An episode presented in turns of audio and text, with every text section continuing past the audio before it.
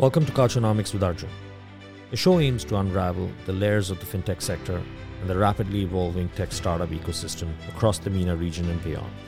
I am your host, Arjun, and I will be inviting founders, executives, investors, regulators, and other influential stakeholders to discuss and dissect the highs and lows of their own ventures and how they foresee the wider ecosystem evolve. Join us as we celebrate success and the spirit of risk taking the candid discussion that goes past the timid question and cautious answers. This show is produced in collaboration with Adyen, a reliable end to end payment solution that enables businesses to turn payments into a strategic growth driver. We're also brought to you by Lulu Financial Group, a global financial services provider headquartered in Abu Dhabi and operating in 11 countries. Finally, Couchonomics with Arjun Singh is brought to you by M2P FinTech, Asia's leading payment infrastructure company that enables businesses of any scale to embed financial products.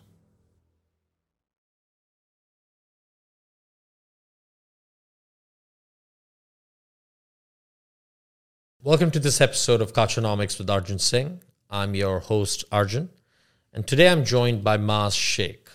Maaz is the CEO of Starz Play. Well, I've known Maaz for a few years. Actually, it goes back, I think, five years ago, where we were sitting and eating biryani uh, uh, at, a, at a common doctor friend. Uh, with that, I'd like to thank Maaz for making time. Maaz, thank you, Arjun. Welcome for coming. Thank you. And I hope the couch is comfortable. It's it's very comfortable. Thank you. All right. Let me also start with, uh, I guess, congratulating you. Um, you know, obviously it was all over the news. Uh, uh, Etisalat and ADQ have, I think, taken a majority stake in your business, which I think valued Starzplay at uh, approximately 420 million, which is incredible. Right. Uh, and, thank you, Arjun. And I think I was kind of there at the start of the journey when you know when we first met and i think i was nagging you on subscriptions i think i was trying to get a free subscription or something like that knowing me but you know thank you for being here um, Maaz, let's dive straight in right um, uh, uh, we're going to start with embedded finance, right? And I know as a, as a topic, uh, it's getting increasingly de, you know demystified. People now kind of sort of understand embedded finance, and it's capturing the imagination of a number of non-banking, non-financial services sectors, whether they are retailers, whether they are airlines, whether they are platform grocery providers, or media and entertainment players.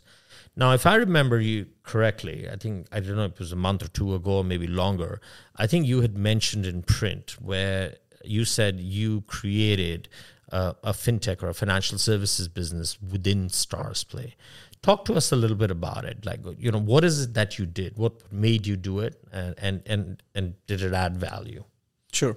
Um, so the, the last part of your question, did it add value? Uh, tremendous value. We, we wouldn't be here today if we hadn't evolved our uh, sort of payment solutions uh, infrastructure, if you will. So, um, so we it, to answer your question, I have I have to go back in time a bit. So, so we launched our business, uh, Arjun, in um, early 2015, and uh, and it was before Netflix entered the region, before there were other um, global streaming platforms. We were we were one of the first few streaming services to launch in the market, and and our business is such that uh, you you have to launch with a certain amount of um, uh, minimum volume of content because otherwise you're not going to subscribe to the service. So what that does is increases your licensing costs from from studios. So it you start with a fairly high amount of fixed cost until you start signing up subscribers. So, so it's one of those businesses that has relatively high fixed cost up front. Mm-hmm. And so, so we we signed up several major studios, thousands of hours of content, and we launched our service. And the only way you could sign up and pay for the service was through Visa and Mastercard. And and I still remember the first few days when each day our target was to sign up, you know, say a thousand customers a day and and and here we we had thousands of hours of content hundreds of movies and we were signing up you know 20 to 25 customers a day wow um, from our target of a thousand.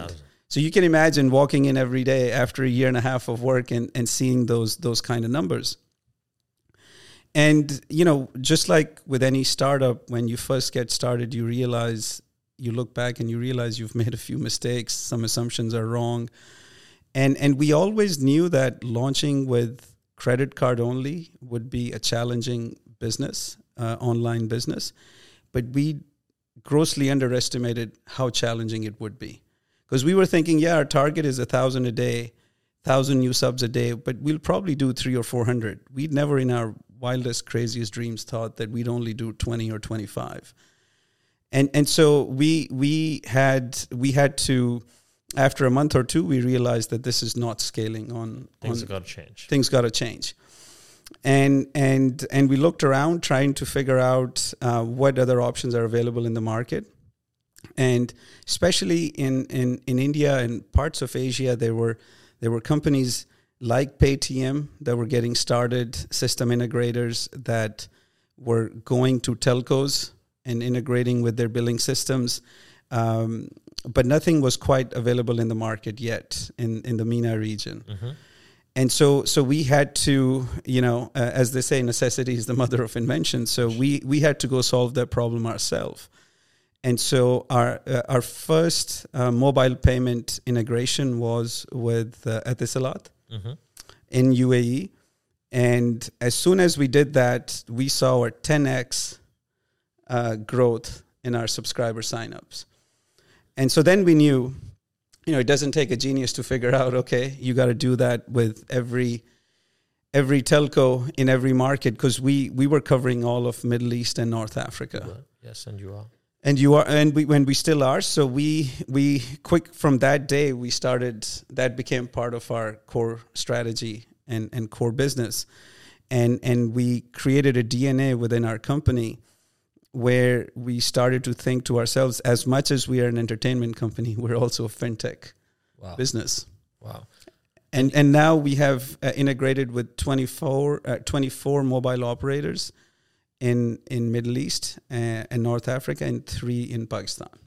Are you using any other alternative rails? Any other alternative payment mechanisms? Uh, we do. Uh, so we've over the years, uh, Arjun, we've uh, expanded, uh, right? So so in Egypt, for example, there's Fawry. Uh, uh, in in Saudi, there's Sadad.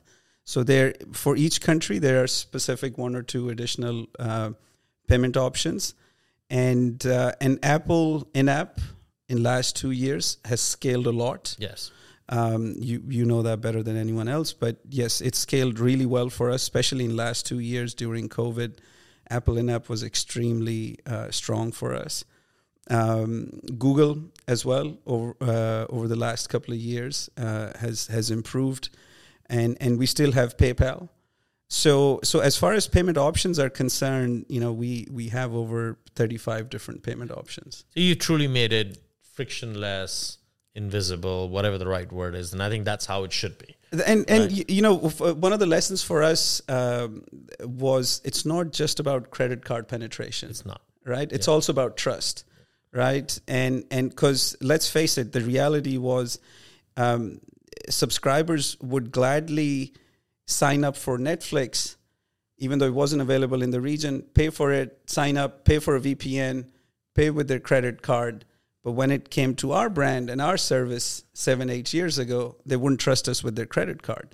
So I think um, uh, using credit card online still requires that additional trust, uh, especially if it's a recurring payment. And so I think this is where going through the, the, the mobile operators also helped us establish that trust and brand brand credibility, if you will, that we perhaps didn't have. So let me ask a question. Did you do this all in house? So you actually have now an in house team which does this for you? That's Or- correct. So each one of these integrations is is in house. So you have a team of engineers who are purely dedicated towards your payment infrastructure. That's correct.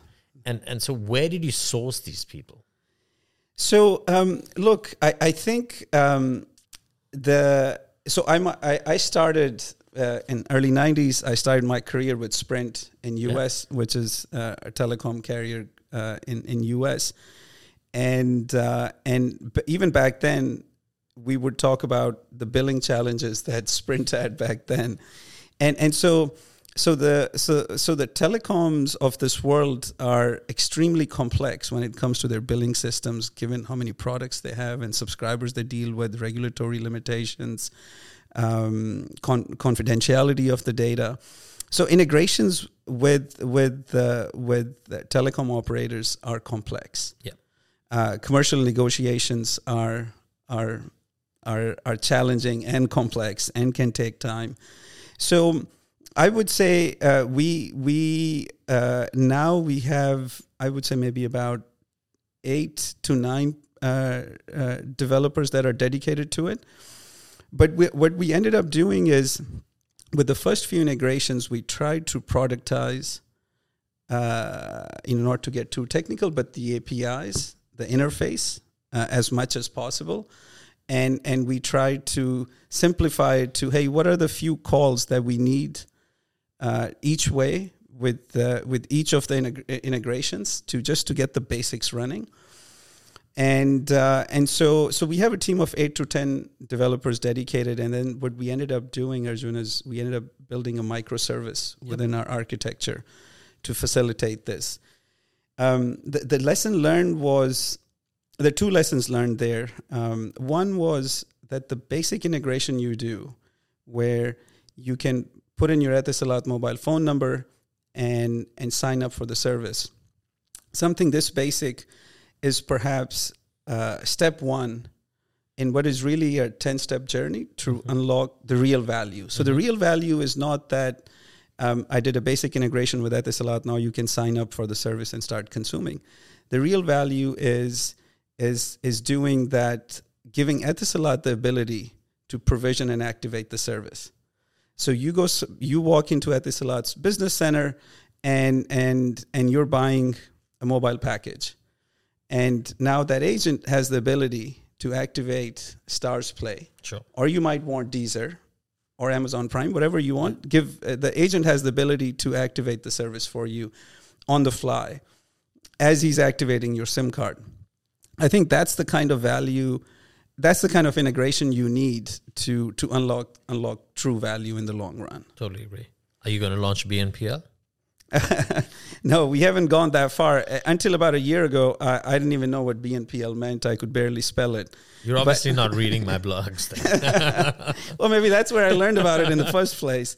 No, uh, not anytime soon, Arjun. Not anytime okay. soon. Well, there are some interesting products actually out on BNPL. I'm not going to do a sales pitch on it. As a matter of fact, Afterpay has launched a product somewhere in the US. I think it's in the US, which is for subscription based uh, oh, really? expenditure. Yeah, it's actually quite interesting. And, and our friends down down the road in the IFC, uh, Tabby, they've just launched another very interesting product for uh, recurring uh, spends. Okay. Um, worth exploring. But in any case, we're not going to get into it. Let's come to Stars War or Streaming's War, as I sure. say. Right. So so we have lots and lots of streaming uh, uh, companies coming in. Right. So you obviously took Netflix. There's Amazon Prime. There's Starz Play. Um, well, Apple itself is in the game of it. Uh, HBO uh, indirectly, yeah. OSN, so on and so forth. So so how how do you compete? Like how do you stay relevant? How do you stay ahead of the curve? You've seen some some some phenomenal growth. And actually, thanks for reminding me, you were actually one of the first in the market. Yeah. Right? I, one one sort of forgets that, right? Um, so, what do you do? How do you compete with all of this? How do you compete with these global players with this global content? And I'm not suggesting you don't. Yeah. As a matter of fact, one of my favorite shows is, uh, uh, uh, I think, only exclusively with you guys. Billions. Billions. Yes. Finance guy, billions. That's an easy one. yeah, that, that, that was that was that was well picked. That was well picked. Uh, so how how do you compete? Like, uh, yeah. is is it really going to get? Is there going to be a lot of blood on the dance floor, um, or there's space for all of you to sort of grow and prosper? So, um, look, as far as uh, what we do, uh, what we have done in the past, and what we'll do in the future, I th- you know, it's a bit of a cliche, um, but the name of the game is uh, continuing to evolve and innovate, and and localize. I think we have found our edge uh, in in localization. Sure. So where global platforms find uh, problems and challenges, we see opportunity and hope. Mm-hmm. So take payments for example. You know, Netflix launched all over the world before they they launched in lots of other markets around the world before they came to MENA. Yep. And one of the reasons was uh, you have to go into 21 different countries. Each country has its own regulation, um, uh, lack of credit card penetration. So we took that uh, lack of credit card penetration and turned it into an advantage for us.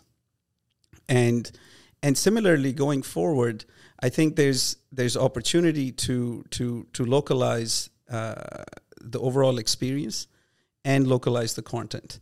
Uh, what I mean by that is, um, hopefully, you you saw Pakistan India um, uh, cricket uh, T20 uh, Yeah. World Cup, and that was only on on Starz Play and Etisalat. Um, so that's an example of us localizing as well as expanding beyond just uh, TVs and movies into live sports. So in 2021, we expanded into live sports with UFC, golf, rugby, cricket, football, and so so when when we look at the future, um, we see three pillars of our service and how we're going to continue to differentiate. One is Hollywood's always been our our bread and butter, and it's going to continue to be that way. Uh, but then we're going heavy into Arabic original content Mm-hmm. and and live sports. So those are the two areas where we we think we're gonna differentiate our content uh, because the local audience needs that. It does totally, and I, I and none of the international players are coming anywhere near. As a matter of fact, I I, I, don't want to name one of the streaming services, but I think their uh, localization has been predominant. It's been it's, it's been it's actually quite weak. Um, uh, whether they don't care about it because they're too big, or they don't have the the the right way of collecting data on on their consumers that do not know. Yeah. Because I am a a, um, a TV addict, as in I, I I hardly sleep. Uh, You know, I, I watch. So you're one of our you know ideal customers. I'm the ideal customer. Yeah, I'm Right. the I'm the I'm the I'm the kind of guy who on a on a on a good weekend can go through twelve to fourteen hours of, oh wow of okay binge watching. I I, I just you know I saw The Sopranos all over again. I think in less than two weeks. yeah. Right. Um, You you and I uh, same. I, I've seen Sopranos like four times. yeah, so it, it's you know who, who, who would who wouldn't Yeah. is my view. Let me circle back to where we started. Right, um, you, you're a successful founder. You've been you know um, uh, you, you you've been running a business nearly for a decade um, um, uh, in this market, uh, and especially it's an online business, right? And and online businesses do have challenges, right? What's your kind of advice to to sort of startups uh, or, or entrepreneurs or founders or whatever they may be uh, who are starting these online businesses uh, how should they think differently um, what should they do differently um, to, to sort of succeed right? Yeah. Well, there's there's there's a few uh, few uh, thoughts that come immediately to to mind. You know, I, I think when we look at emerging markets, uh, uh, Middle East and North Africa, one has to keep in mind that even we have a tendency to block to consider MENA as one big block, and and you know that's far from truth, right? In in the Gulf markets, the the the, the, the per capita discretionary income, the GDP, the infrastructure is very similar to Western Europe, and then you know other in North Africa, thing uh, infrastructure is different, affordability is different, so we have to keep that in mind. It, Sure. it seems like an obvious thing, but we still challenge ourselves every day. Even today, we were talking about how we localize our service in Egypt versus Morocco. And and you have to get into that hyper localization. If you're going to launch a product in in Middle East and North Africa, you have to hyper localize uh, your product or your service. So that's one. Second, I would say, um, as with any any um, business you're launching online or or more traditional, um, you know, as as as uh, as an entrepreneur, we have to keep in mind that as much as believing in your own ideas and conviction in your uh, ideas is important.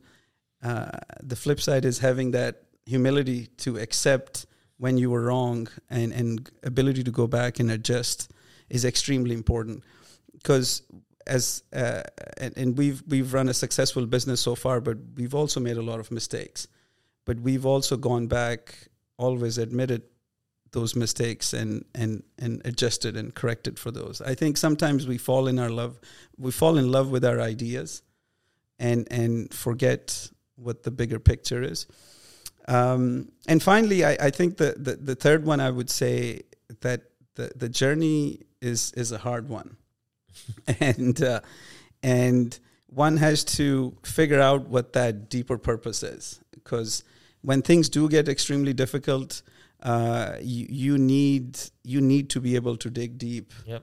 find that en- the, find that energy right? Yeah. that resilience the adversity quotient uh, all of that. And i think that adversity quotient uh, comes from whatever your deeper purpose is right? It could be you you want to leave a legacy for your kids. It could be you want to buy a bigger home or a car you know d- uh, but whatever that is Yeah. make sure it's there and and you're clear about it That's great, Maaz. Maaz, it was a pleasure to have you. I particularly enjoyed your answer on the last question. so I take away hyper personalization or hyper localization, having that deeper purpose, and having the humility to sort of evolve and learn. I think that's quite critical. And I think people forget that that those are sort of the tenets of, of, of success. And I think if I was to ask the vast majority of successful founders, irrespective of what sector they come from, I think these three would sort of be in the top five lists uh, 95% of the time. I, I really appreciate you taking out Thank time you from your busy schedule. It was a pleasure to see you. Uh, I'm going to ask you one last question. What's your favorite series going on right now? um, has to be billions i'm a billions fan Okay, except billions because we've already given them the. You've uh, so for me uh, right now I'm um, I'm watching Turkish dramas. Oh, are you? Yeah, uh, they're dubbed in Arabic uh, and subtitled in English. Okay. So I'm I'm watching uh, Ertugrul. Yeah, well, I've heard. Yeah, I've Yeah. heard a lot of things about. a And- lot of good things about that. But but the interesting thing with Ertugrul is it's I've been watching it for the last year and a half, and I'm still only on season three, and I've still got two more seasons to go Okay. because they have hundred episodes each season. Oh wow. Yeah, and each episode is like one hour. Wow, that's some It's serious. it's slow burn. It's a lot of content. That's a lot of content. That's a lot of content. I might take you. I might might do it. Maybe maybe with some of that might be the the idea. But I've heard some very good content comes out of Turkey. It's uh, yeah, it's amazing. We we we just acquired um, sequel of Ertugrul. Okay. So Ertugrul is the the father of uh, uh, Osman, who was the founder of the Ottoman Empire. So the sequel is actually about Osman. Usman. So uh, you learn history as well, not hundred percent factual, but it's But it's, sti- entertaining. it's entertaining. A lot It's of action. entertaining. Right. No, thanks a lot for coming in. Thank you, Arjun. Appreciate you taking Thank out you. time. Thank All you right. so much. Thank so thank you, Maaz, for taking out time from his, his rather busy schedule and watching his TV series. Um, uh, it was a pleasure to have him here. Um, I've seen Maaz uh, over the last sort of five years, predominantly in a social context, but it's it's it's it's it's actually quite uh, impressive to see the rise of Starz Play and and sort of grow and you know become one of the dominant players in the region. And and you know they're obviously in countries like Morocco which I didn't know didn't know about so that's great. Um, so I'd like to thank Maaz, and with that I'd like to say goodbye uh, till the next episode